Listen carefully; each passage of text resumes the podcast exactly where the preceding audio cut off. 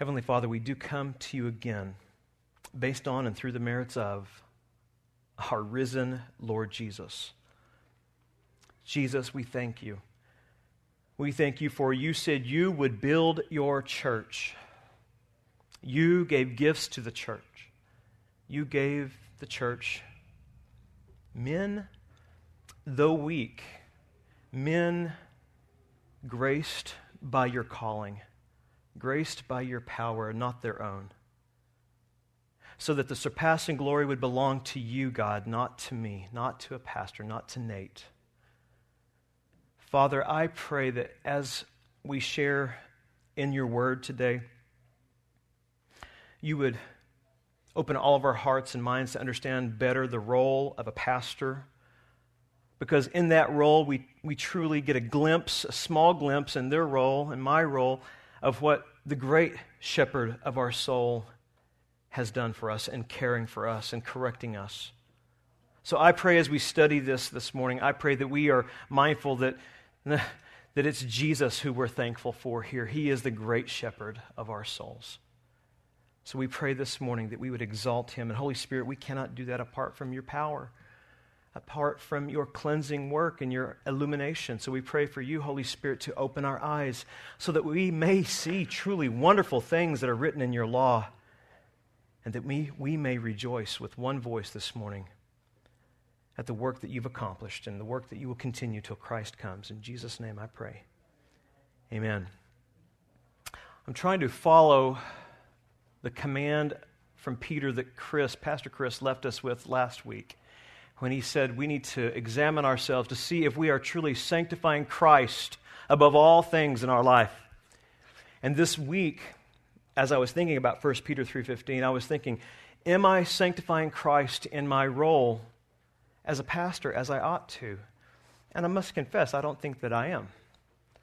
I don't think sometimes I put Christ's glory up in front Sometimes I think that, by my own confession last week, my pride gets up there alongside of him.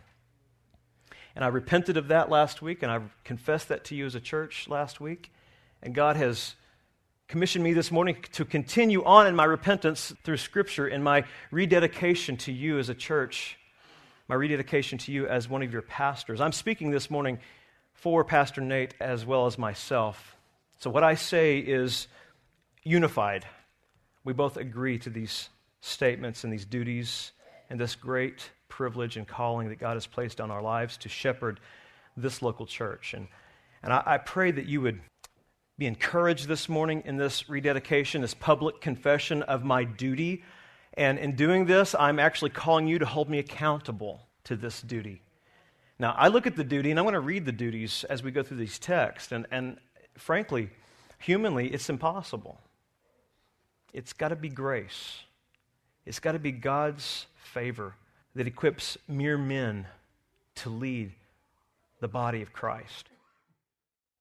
And I'm thankful that we have God's Word, God's Spirit, and the great shepherd to guide us by giving us this revelation in Scripture of what a true shepherd should look like and what under shepherds should carry out.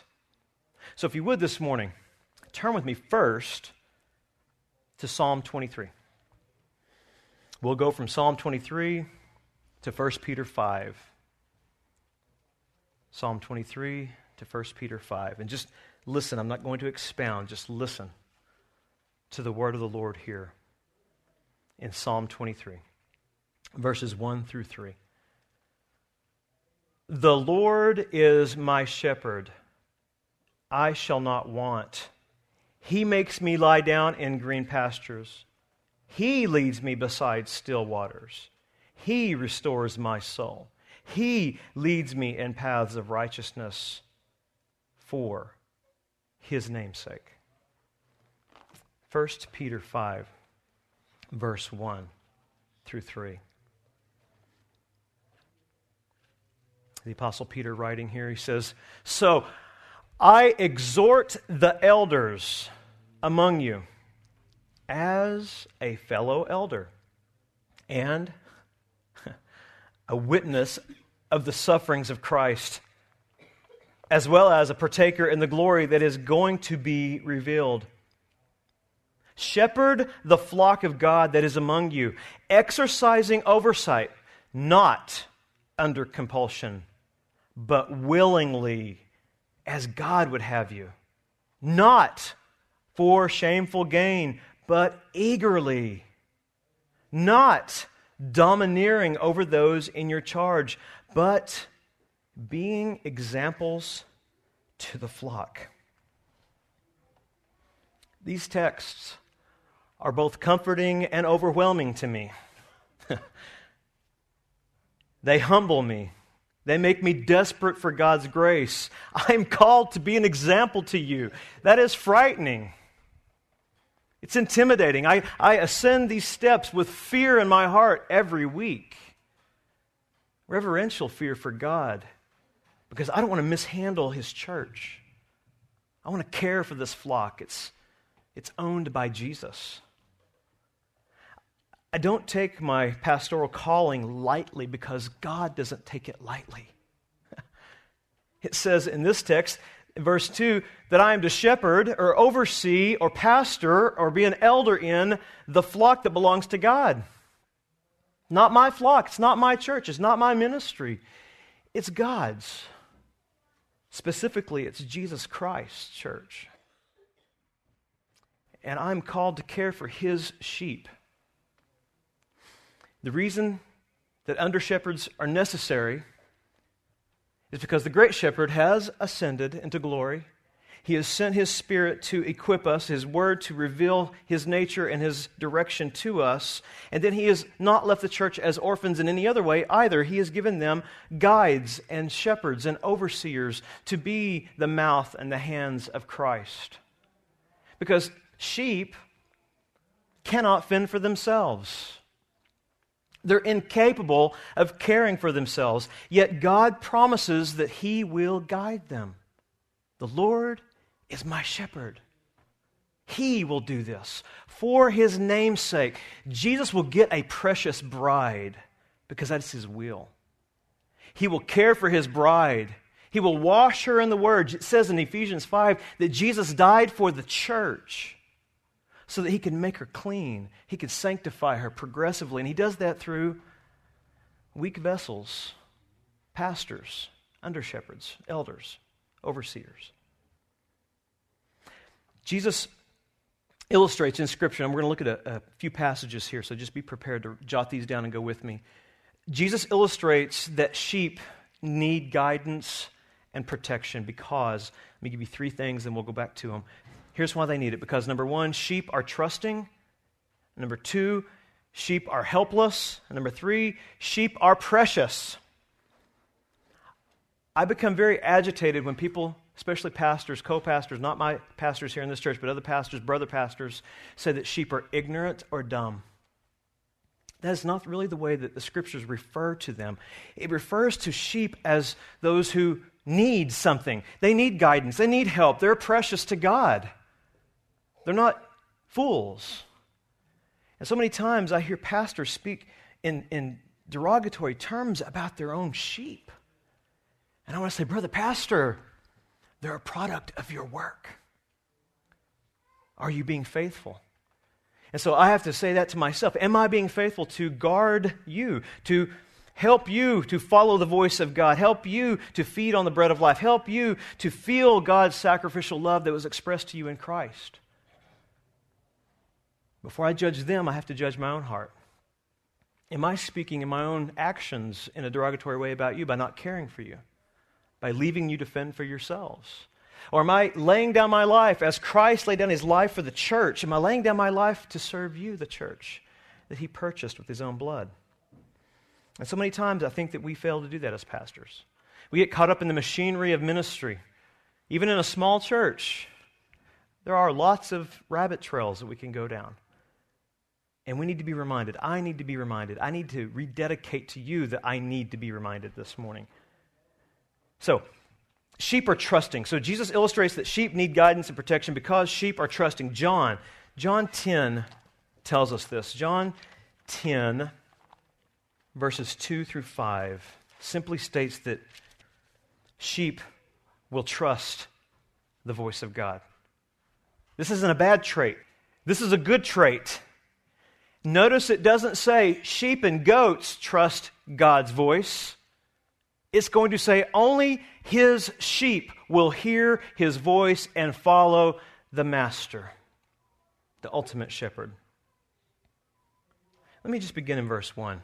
Truly, truly, I say to you, he who does not enter the sheepfold by the door, but climbs in by another way, that man is a thief and a robber. But he who enters by the door is the shepherd of the sheep. That would be Jesus. To him, the gatekeeper opens. The sheep hear his voice, and he calls his own sheep by name and leads them out. When he has brought out all his own, he goes before them, and the sheep follow him, for they know his voice. They trust him. He's the good shepherd. A stranger they will not follow, but they will flee from him, for they do not know the voice of strangers. Jesus is saying here in an illustration that sheep they need guidance and protection. And when they finally hear the voice of their good shepherd, they will hear that as the voice that will lead them and protect them and guard them, and they trust him. I want to pastor you because you hear the voice of God in Scripture. You want to follow God because you trust in His promises. You trust in what He has accomplished for you in Christ. And it's my privilege to stand before you and declare His word so that you can follow Him accurately. So, this attribute of trust is a good attribute that sheep exhibit. That's why you need to be guided. I need to make sure that when I deliver God's word to you, it is God's word and not my opinion. I need to make sure if I have someone filling this pulpit, they are faithful to the text, that they will teach and preach the word, nothing else. This is not a place for programs and performances. This is a place to protect you and guide you to Jesus, to maintain the purity of His flock, His bride. Just think about the terms he uses his bride. It's his bride that we're called to protect the purity of. Let no one defile her. Right? They should not listen to anyone else's voice but their husband. And if a pastor is doing his job correctly, they hear the voice of their husband through their pastor, their under shepherd. Jesus illustrates that sheep need guidance and protection because, number two, sheep are helpless. Mark 6. Mark 6, 34. Sheep cannot defend themselves. They're not vicious animals, are they? They're docile. They're helpless. They need someone to intercede for them, and they need to be nourished. They need to be cared for. Sheep need to be fed. They feed on the bread of life here. Jesus has just fed the 5,000, and he comes down at the end of this in verse 34, and it says this When he went ashore, he saw a great crowd, and he had compassion. The word is mercy on them because they were like sheep without a shepherd, and he began to teach them many things. Notice how the Lord Jesus helps the helpless. He doesn't give them more bread and fish, he gives them living bread. He gives them the doctrines of God. Sheep can't discern this on their own. They need someone to guide them. God has given under shepherds to teach doctrine. If a man in the pulpit is not teaching doctrine, he's not a pastor. He's not an under shepherd. Jesus said, They're hungry. They need mercy. They need to be cared for. They're my sheep, so I must nourish them with good teaching. Teach them the Word of God. Feed them on the bread of life because they belong to Christ. He illustrates that sheep need guidance and protection also, thirdly, because sheep are precious to Jesus. Luke 15. Luke 15, 4 through 7. Look how precious the sheep that Christ searches for are to him. It's always interesting when you read these illustrations Jesus gives of his work, his saving work. It's always he loves first, he seeks, He finds, He rescues. It's as if it's monergistic. It's as if these sheep who are helpless, yet precious to Him, can't find their way on their own, so He hunts them down in love and rescues His own. Luke 15, 4 says, What man of you, having a hundred sheep, if he has lost one of them, does not leave the 99 in the open country and go after the one that is lost until he finds it? When he has found it, he lays it on his shoulders, rejoicing. And when he comes home, he calls together his friends and his neighbors, saying to them, Rejoice with me, for I have found my sheep that was lost. My sheep that was lost. I found them. Oh, and I just can't help but think about this in, in, the bigger context of what Jesus is doing. He leaves, he doesn't just leave the 99, he leaves heaven's glory and he comes into this earth after his lost sheep. And how does he lay us on his shoulders? But on the cross. He stretches out his arms and we are laid upon him. Our filth, our wretchedness is laid to his account. He receives our wrath. There on that cross, as he is receiving our wrath, God is pleased with his sweet offering, and he, he imparts to us and imputes to us, to our account, Jesus' righteous life, his atoning death. He puts that to our account. He saves us by the life and death of Jesus. And Jesus enters back into glory, ascends back into heaven, rejoicing at the sheep that he has purchased with his own blood. These sheep are precious to Jesus. They must be guarded. They must be fed, and they must feel God's sacrificial love in Scripture. Aren't you glad that Jesus is your good shepherd? Aren't you glad that He is the one who sought you? He's the one who bought you. He's the one who's going to bring you home to glory, and they're going to rejoice in heaven over what He has done in your life. They're rejoicing now. The angels, it says in verse 7, are rejoicing. Just so, I tell you, there will be more joy in heaven over one sinner who repents than over 99 righteous persons who need no repentance. Jesus will bring that about. He is the Good Shepherd. Jesus is the Word of God incarnate that we follow. Jesus is the bread of life that we are nourished on. Jesus is the sacrificial shepherd who laid down his life to rescue his sheep and allow us to feel God's sacrificial love for us. Our Good Shepherd has even done more than that. Much more than that. He didn't just live for us, He didn't just die for us. He has continued to promise to bless and keep us by giving you again His grace through weak vessels called under shepherds. Under shepherds are basically the ongoing token of God's love for you. Elders and pastors, though at weak, at best we're weak, I guess you could say, as weak as we are, elders and pastors, they're God's gift to you. And I think that would help cultivate humility in the pastor's heart if he remembers that. I didn't call myself to ministry, he called me. I didn't make myself worthy, he is working his glory out in me. It's His gifting, it's His calling. I'm not more intelligent or able than any of you. I am graced. That is it. And you are graced also. You have gifts, you have callings that I may not have. And I need you as well as you need me. And I want to I want to remind myself of this. I want to rededicate my heart to you this morning as an under shepherd of Christ's Church so that I can cultivate humility in my heart. I need this. I need this direction. I need this rededication. I need to make my pastoral commitment public and I need to make it clear. I did this three years ago when we began this work.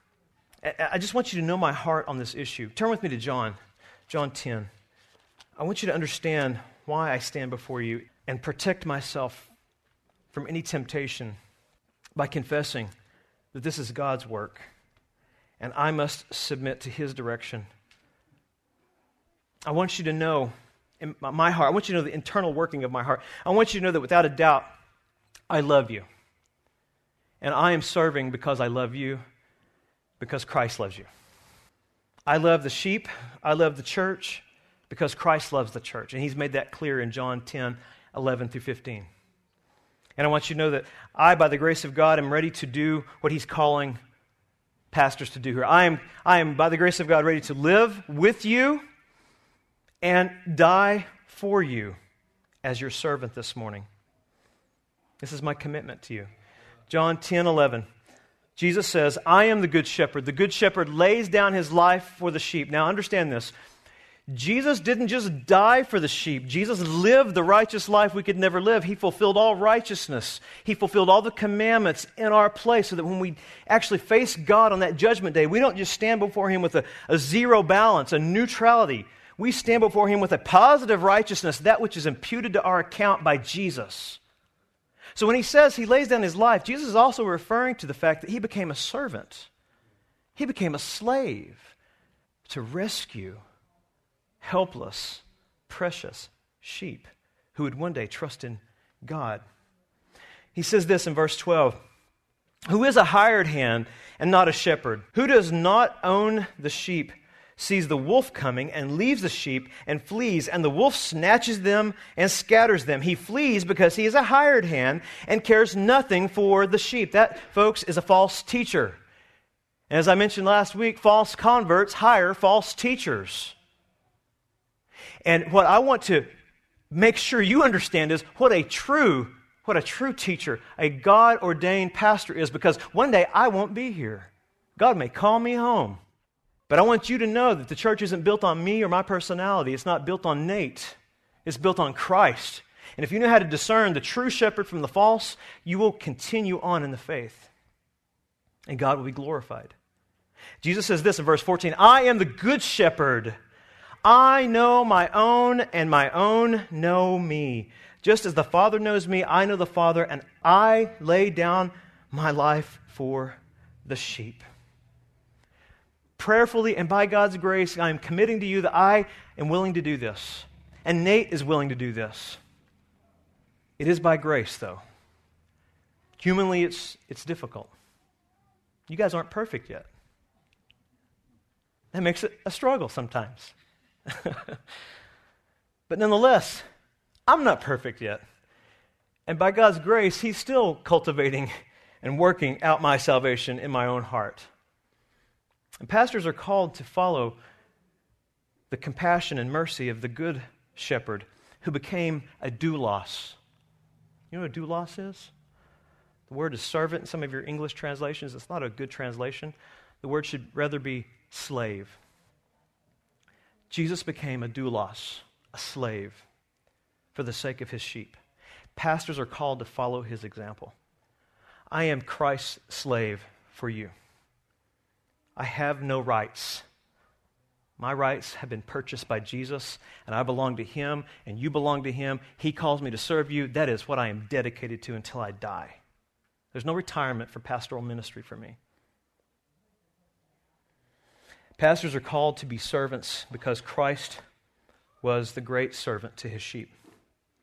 And understand this it's not just out of duty for you, duty to take care of you for, for Jesus. It's not just out of duty, it's out of love. Jesus loved you, and because I see that He sought you and He put a high price on you, therefore I should see that there is something working out in you that is glorious, and I therefore should be a part of this and love you and care for you because Jesus does. He sees things that I can't see. And He says that you are precious in His sight. And He wants to make you more precious through teaching and growth in godliness. And I want to commit to you, I love you and want to help you with that. I want to help you when you're needy. I want to help you when you're joyful. I want to help you when you're learning because, because when, you're, uh, when you're a high maintenance person, I, I am hopeful that there's going to be high glory for Jesus' work in the end as he works out his sanctification in you. The higher the maintenance, the more the glory for Jesus, right? At the end. The more struggles, the more turmoil, the more glory to Jesus for bringing you through it all, carrying you through to the end sanctifying you. And I'm looking forward to the day that I see you as a prize before Jesus. And I say, I remember. I remember this. I remember that struggle. Look how Jesus changed that person. Look at the growth. Look at the communion with God. Praise be to you, God, for this is your work. These are your people purchased by your son's blood. Pastors are called to labor at this. And they do that because God will be praised through the sanctification of his people. Look with me at 2 Timothy 2. God will be praised through the ongoing work of sanctification in your life. 210. The Apostle Paul is talking about suffering as a soldier, suffering for Christ's sake, suffering in a, in a world that is upside down in sin. And you understand something about 2 Timothy. This is Paul's swan song. This is the last writing that we believe he wrote before he was martyred for Christ. He is giving us his last will and testament as inspired by the Holy Spirit. And here's what he's saying. At the end of the day, after giving up everything as a Pharisee and coming to Christ and to be a servant and an apostle, being beaten and shipwrecked, persecuted, hated, cursed, he says this. This is what I want. This is it. Therefore, I endure everything for the sake of the elect that they also may obtain the salvation that is in Christ Jesus with eternal glory. He is willing to suffer all these things, to endure all these things, so that the church, as they are brought into conformity to Christ, will bring God glory on the last day.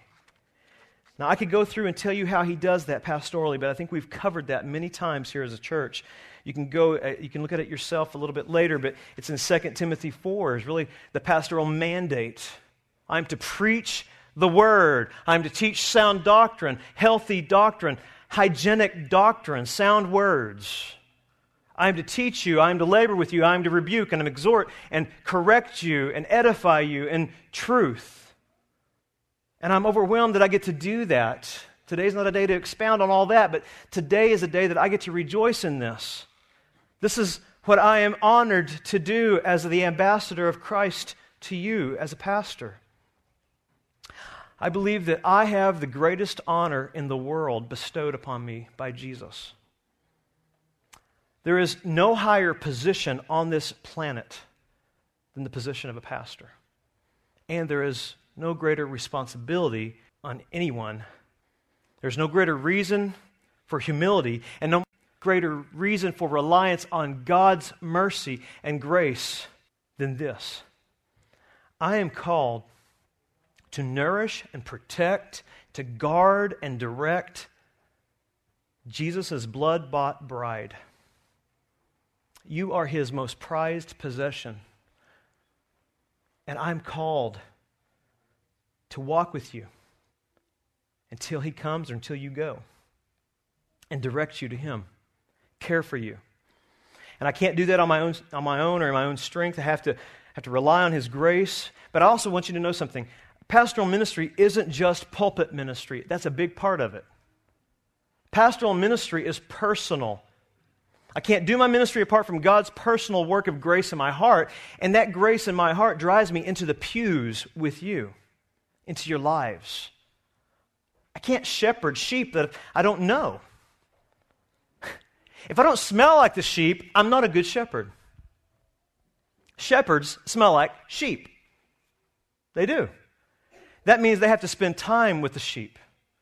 That grace and that knowledge that I've been given by God, I am to, I am to bring to you on your level personally and in the pulpit corporately.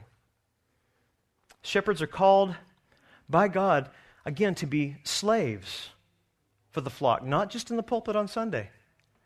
You better start here. You better be accurate here, but it better flow out to you personally Monday, Tuesday, Wednesday, Thursday, Friday, Saturday. Shepherds are called to serve Christ's church as slaves. Remember that. We're not called to be CEOs. We are not called. We're not called to be CEOs, this is professionalism over here. And we're also not called to be cold and calculating doctorates of theology. We're not, we're not called to be that either. We're not just called to stand up here and spit out answers to you without love and compassion. There's got to be a balance here. Jesus was balanced, and we're to reflect Christ. John Piper wrote a book a few years back called Brothers, We Are Not Professionals. And I highly recommend you read the book. Pastors are not called to be professionals, we have a higher calling. We're called to be protectors. We're called to be stewards of God's bride. We're called to be overseers. Pastors and churches need this reminder.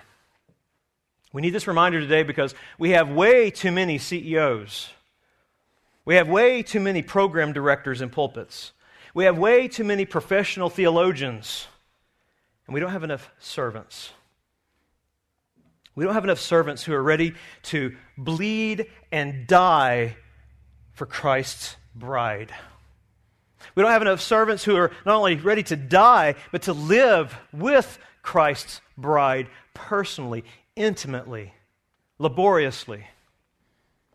Jacob and I went to Together for the Gospel a week ago.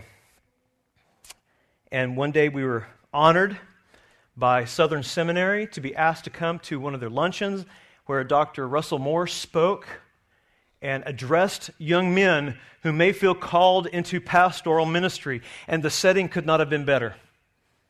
We go down the street from the Louisville, Kentucky uh, Convention Center, and we go down to this place called a war museum. And we go upstairs. And Dr. Moore stood in that museum and he called men to battle. Pastoral ministry, he said, is bloody. You must be willing to die and to live in that warfare because the prize is great. And the glory of Jesus will be exalted and displayed through that work because you are reflecting his love and care for the church. It was very fitting that we spoke and talked in a war museum about pastoral ministry. It is difficult, it is hard. But the prize that I look forward to in the future that I can lay at Jesus' feet is glorious. And I see it in all of you. The Apostle Paul tells us that pastors are called to serve as Christ like servants. Look with me at 2 Timothy 4. This was Paul's own testimony. I want to read 4 7 through 8. I want you to know something. If at the end of my days I prove faithful to this, I want somebody here to have them put this on my tombstone. But only if I prove faithful. Only if you can say this with good conscience. Only if I stand before you day in and day out in this pulpit and in your lives, interceding and serving you like Christ. If I don't do that, don't allow it. If I don't live in this text, I have no right to have this be my memorial. 4, 7, and 8. I have fought the good fight. I have finished the race. I have kept the faith. Henceforth, there is laid up for me the crown of righteousness, which the Lord, the righteous judge, will award to me on that day, and not only to me, but also to all who have loved his appearing. We are called as pastors to live in verse 7, fighting the good warfare, the battle for the glory of God and the good of his people. We are to do so all the way to the end of the race. We are to keep or protect the doctrine, the faith that we've been given once for all, delivered to us by Jesus. Jesus himself was the one who set this pattern for us. Jesus, understand this, was, was, the, was the greatest of all preachers and he was the greatest of all pastors. Jesus would stand or sit on a mount and preach to thousands, and they would be captured by his words, and they would listen intently. And then he would take disciples and say, I need to explain these things to you personally. So Jesus was the greatest of the shepherds because he knew how to both, both comfort and correct and work these two together perfectly, seamlessly. He knew how to spend time with the sheep, both publicly and intimately or individually. And that's the pattern that the Apostle Paul followed. That's the pattern that I'm called to follow. When you read Acts 20, I'm not going to read it right now, but when you read Acts 20, you can see that the Apostle Paul at Ephesus says, I spent three years with you in your homes, in the pulpit, in your homes, in the pulpit, and now I don't have to be ashamed because I was faithful to the calling God gave me to protect his flock and prepare you for my departure. Paul followed Jesus. He comforted and corrected them. He did so personally. Jesus did so personally. You think about it, Jesus, he takes his disciples along and he, he's teaching them while he's eating with them, while he's fishing with them, while he's walking with them. And we, as under shepherds, are called to follow his example. We are not greater than our master. These pastors who think that their, their highest and greatest function is to stand in a pulpit and pontificate to you, they've missed their calling to follow Jesus intimately with you. Now, look, the reason we have co elders is because obviously, even as we grow numerically, I can't do this as I, as I want to. But as we expand and God raises up men, co elders, we can multiply ourselves through that ministry. We can intimately get to know you, work with you, labor with you, cry with you, weep with you when you weep, rejoice when you rejoice. Pastoral ministry is a calling that is intimate. I'm commanding you to follow me at times as I follow Christ. If you don't know me intimately, you won't be able to do that. If you aren't examining my personal life, you won't be able to do that. If I'm not first and foremost pastoring my wife and my boys, you have no business following me. I am to cultivate godliness there first in the small church so that you can follow my example in your homes and in this church. So pray that I do that more faithfully. Pray that I don't neglect my family because they come first after Christ than you. Look with me at 2 Timothy a little further back here in chapter 2, verses 1 and 2. Jesus' under shepherds are called to follow his example, the example that Paul set here. And one of the ways we're called to do this, and the command we're called to, to follow here, is, is to disciple one another in particular, men, to lead the church. We're implementing a new discipleship program here. Nate and I are going to be meeting with individual men who submit to our direction and work with you one on one, giving you a syllabus of books to read and scriptures to be accountable to every day. We're going to initiate this in May. And once we have finished a six month cycle, we're rotating these men and after one year in this mini seminary, they will then seek out someone else in this church to disciple. And that will be a pattern that they follow. And here's the pattern. Here's where I derive this pattern from 2 Timothy 2 1. He says, You then, my child, be strengthened by the grace that is in Christ Jesus. And what you have heard from me in the presence of many witnesses, entrust to faithful men who will be able to teach others also. This, this program that Paul was initiating here was one that he saw modeled in Jesus. Jesus took 12 men, one who ended up being an apostate. And then later on, he picked up Paul, right? And he ministered to him in the desert. But he picks these men up and he disciples them. And listen, this command in Timothy, when you read the entire context in 2 Timothy here, this isn't just a command for pastors to find other faithful men who are going to be pastors in the local church. No, this is to look for faithful men. It has nothing to do with pastoral qualifications here. We're to look to faithful men. Find faithful men, men who are serious about following Jesus, discipling others, and evangelizing the lost. Find those men, instruct them, teach them, guide them. Do so privately, not just corporately. That's what Jesus called us to do. So we're going to do that here. We begin that in May. If you're interested, see me afterwards.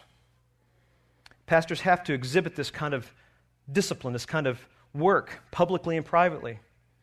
They do so because they have to display God's work in them personally. Look back with me in 1 Timothy 4 11. Well, this is a passage you don't often hear at ordination meetings. This is a passage you don't often see taught in the pulpit. It's a shame we don't do this. But this is important. This is the only way you can evaluate my ministry is to know this text. Here I'm being told what to do by the Apostle Paul.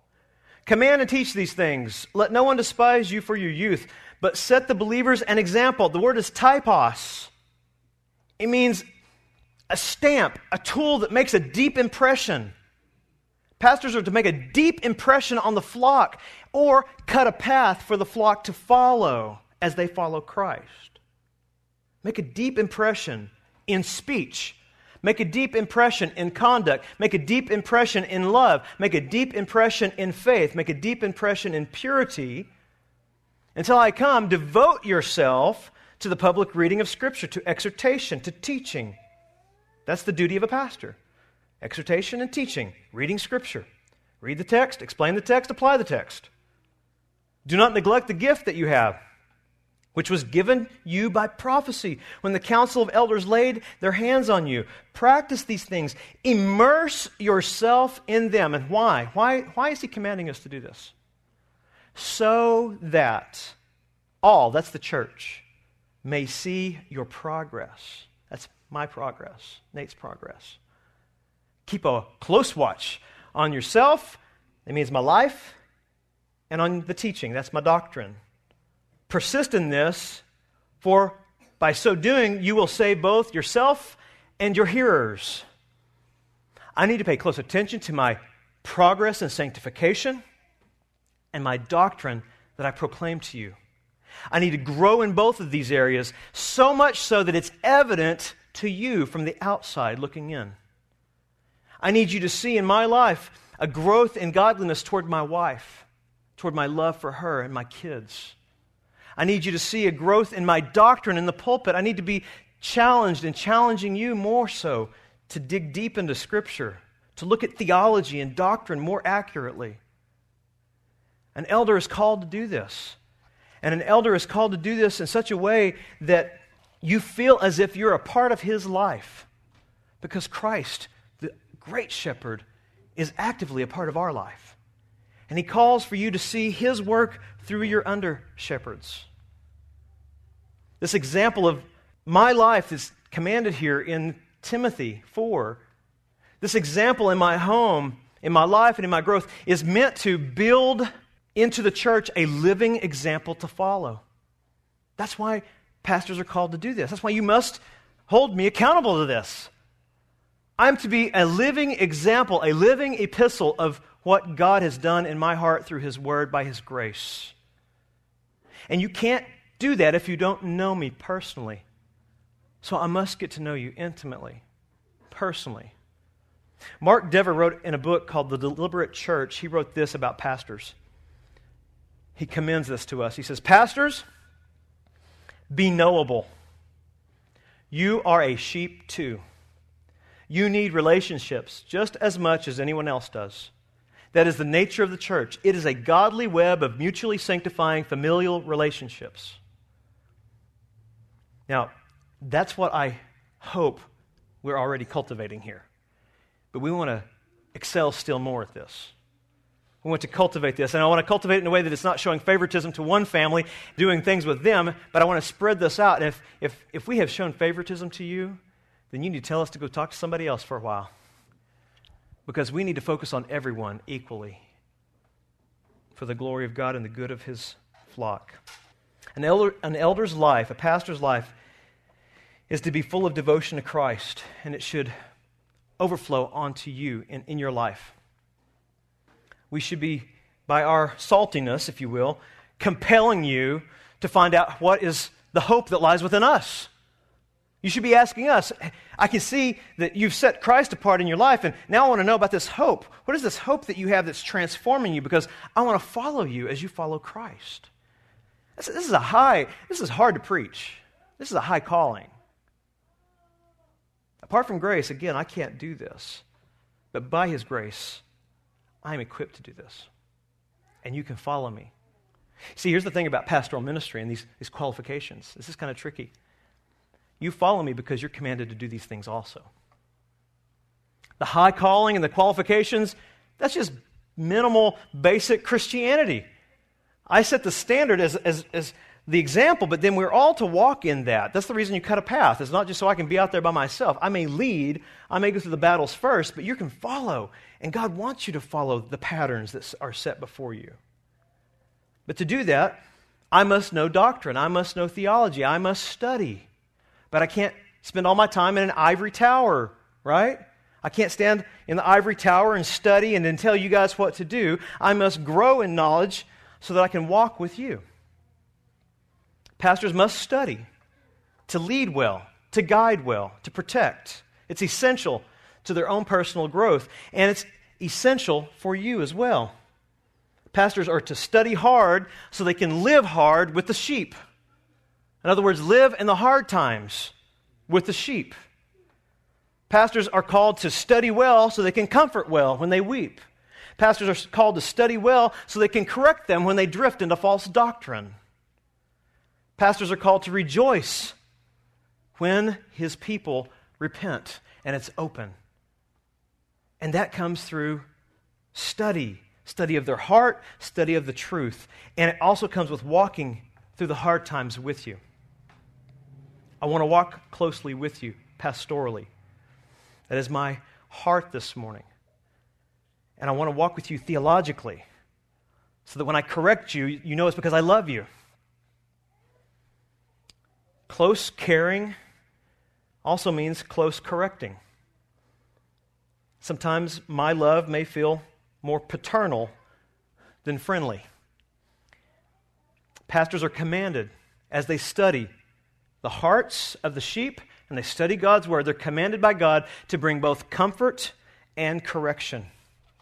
Let me look, let you look at a text in 1 Thessalonians that, that, that shows us this. We can see this here. 1 Thessalonians 2. Comfort and correction, according to the Apostle Paul, as he's inspired by the Holy Spirit, comfort and correction are twin pastoral sisters, if you will. Look what it says here in 1 Thessalonians 2 5 through 8, and then 9 through 12. And this is heavy stuff for me to read because this is, this is what I need. I need grace to do this. For we never came with words of flattery, as you know, nor with a pretext for greed. God is witness. Nor did we seek glory from people, whether from you or from others, though we could have made demands as apostles of Christ. But we were gentle among you, like a nursing mother taking care of her own children. So, being affectionately desirous of you, we were ready to share with you not only the gospel of God, but also our own selves because you had become very dear to us. That's comfort, church. He says, We express to you motherly comfort. You were so affectionately desirous to us that we gave you not only the truth, but we gave you our lives. Church, that's what a pastor must follow. If I'm going to honor Jesus, I must look like this. I must comfort you like this. I must be willing to say I'm going to give up everything for your sake. And then verse 9, we don't just get comfort, we also get correction. We got mom, and then we got dad. For you remember, brothers, our labor and toil. This is building up to correction here. We worked night and day that we might not be a burden to any of you while we proclaim to you the gospel of God. You are witnesses. This is a, this is a witness of his sacrificial, fatherly kind of love here. And God also, how holy and righteous and blameless was our conduct toward you believers. For you know how, like a father with his children, we exhorted each one of you and encouraged you and charged you to walk in a manner worthy of God, who calls you into his own kingdom and glory. That is corrective fatherly love. He doesn't have to do this if they're already walking the right way. He's saying, I can do this because you have seen I love you like a dad. I've worked all night. I've labored hard with my hands so that you know I really care about you, so that when I come with the rod and correct you, you know it's because I love you. So, pastoral ministry must be both comforting and correcting. Comfort and correction are essential for the health of Jesus' bride. Comfort and correction, though, will not be received and accepted if we are harsh, if we are unloving and unknowable. It will be received and accepted much easier if, if it comes from a pastor who is willing to walk with you hand in hand when you go through the difficulties in life, when you go through the joys in your Christian life, when you work together, labor together, love together, and weep together. If you see a man who is faithful to do that, you will follow his correction. Listen to what Richard Baxter wrote. Our work requireth great skill and especially greater life and zeal than any of us bring to it. It is no small matter to stand up in the face of a congregation and to deliver a message of salvation or damnation as from the living God in the name of the Redeemer. It is no easy matter to speak so plainly that the most ignorant may understand us, and so seriously that the deadest hearts may feel us, and so convincingly that the contradicting cavaliers may be silenced. Then Baxter says this The whole of our ministry must be carried on in tender love to our people. When the people see that you unfeignedly love them, they will hear anything and bear anything from you that you bring to them. Therefore, see that you feel a tender love to the people in your breasts, and let them perceive it in your speeches, and see it in your conduct. Then he says this Let them see that you spend and are spent for their sake, and that all you do is for them and not for any private ends of your own. I think the private ends of your own that Baxter is talking about is pride. It is pride. Let them see that you serve them not out of your own arrogance, your own, your own confidence, but out of your love for Christ and his love to them. I want you to know this is my desire. I want to follow Baxter here. I want you to know that I desire to be approachable to you. I desire to serve you. Nate desires to serve you because, well, because we love you, first of all.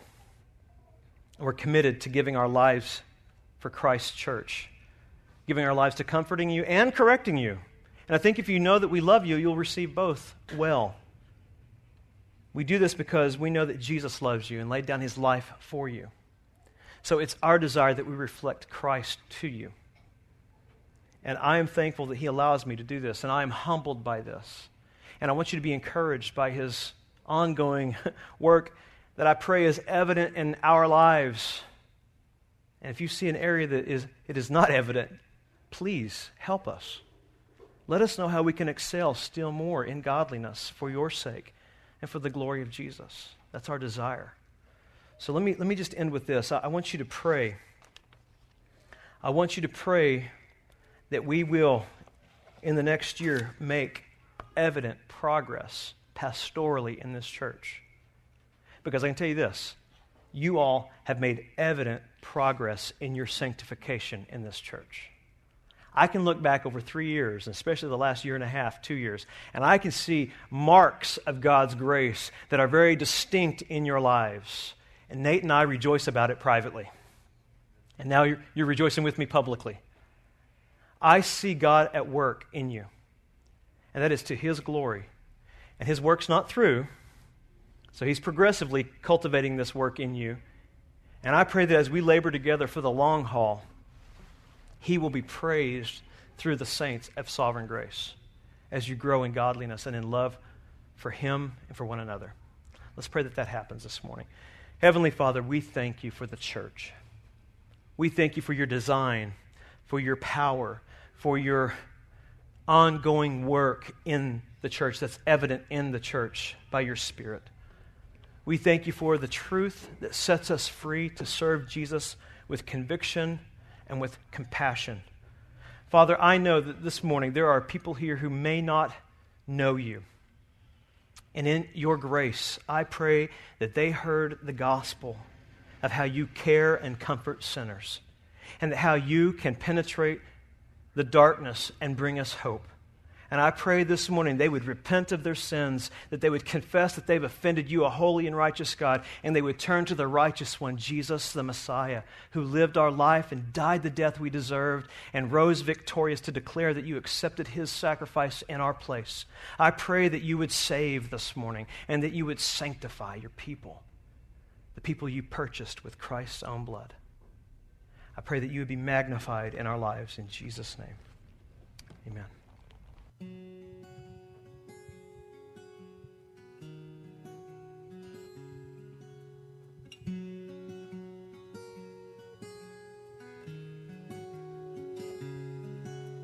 Holy, uncreated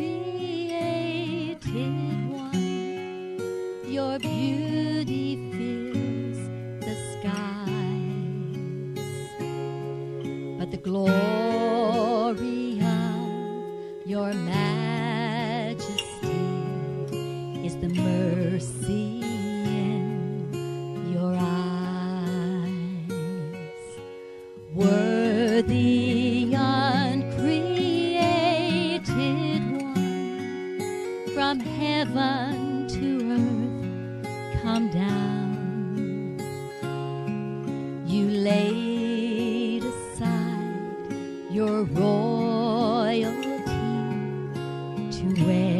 da.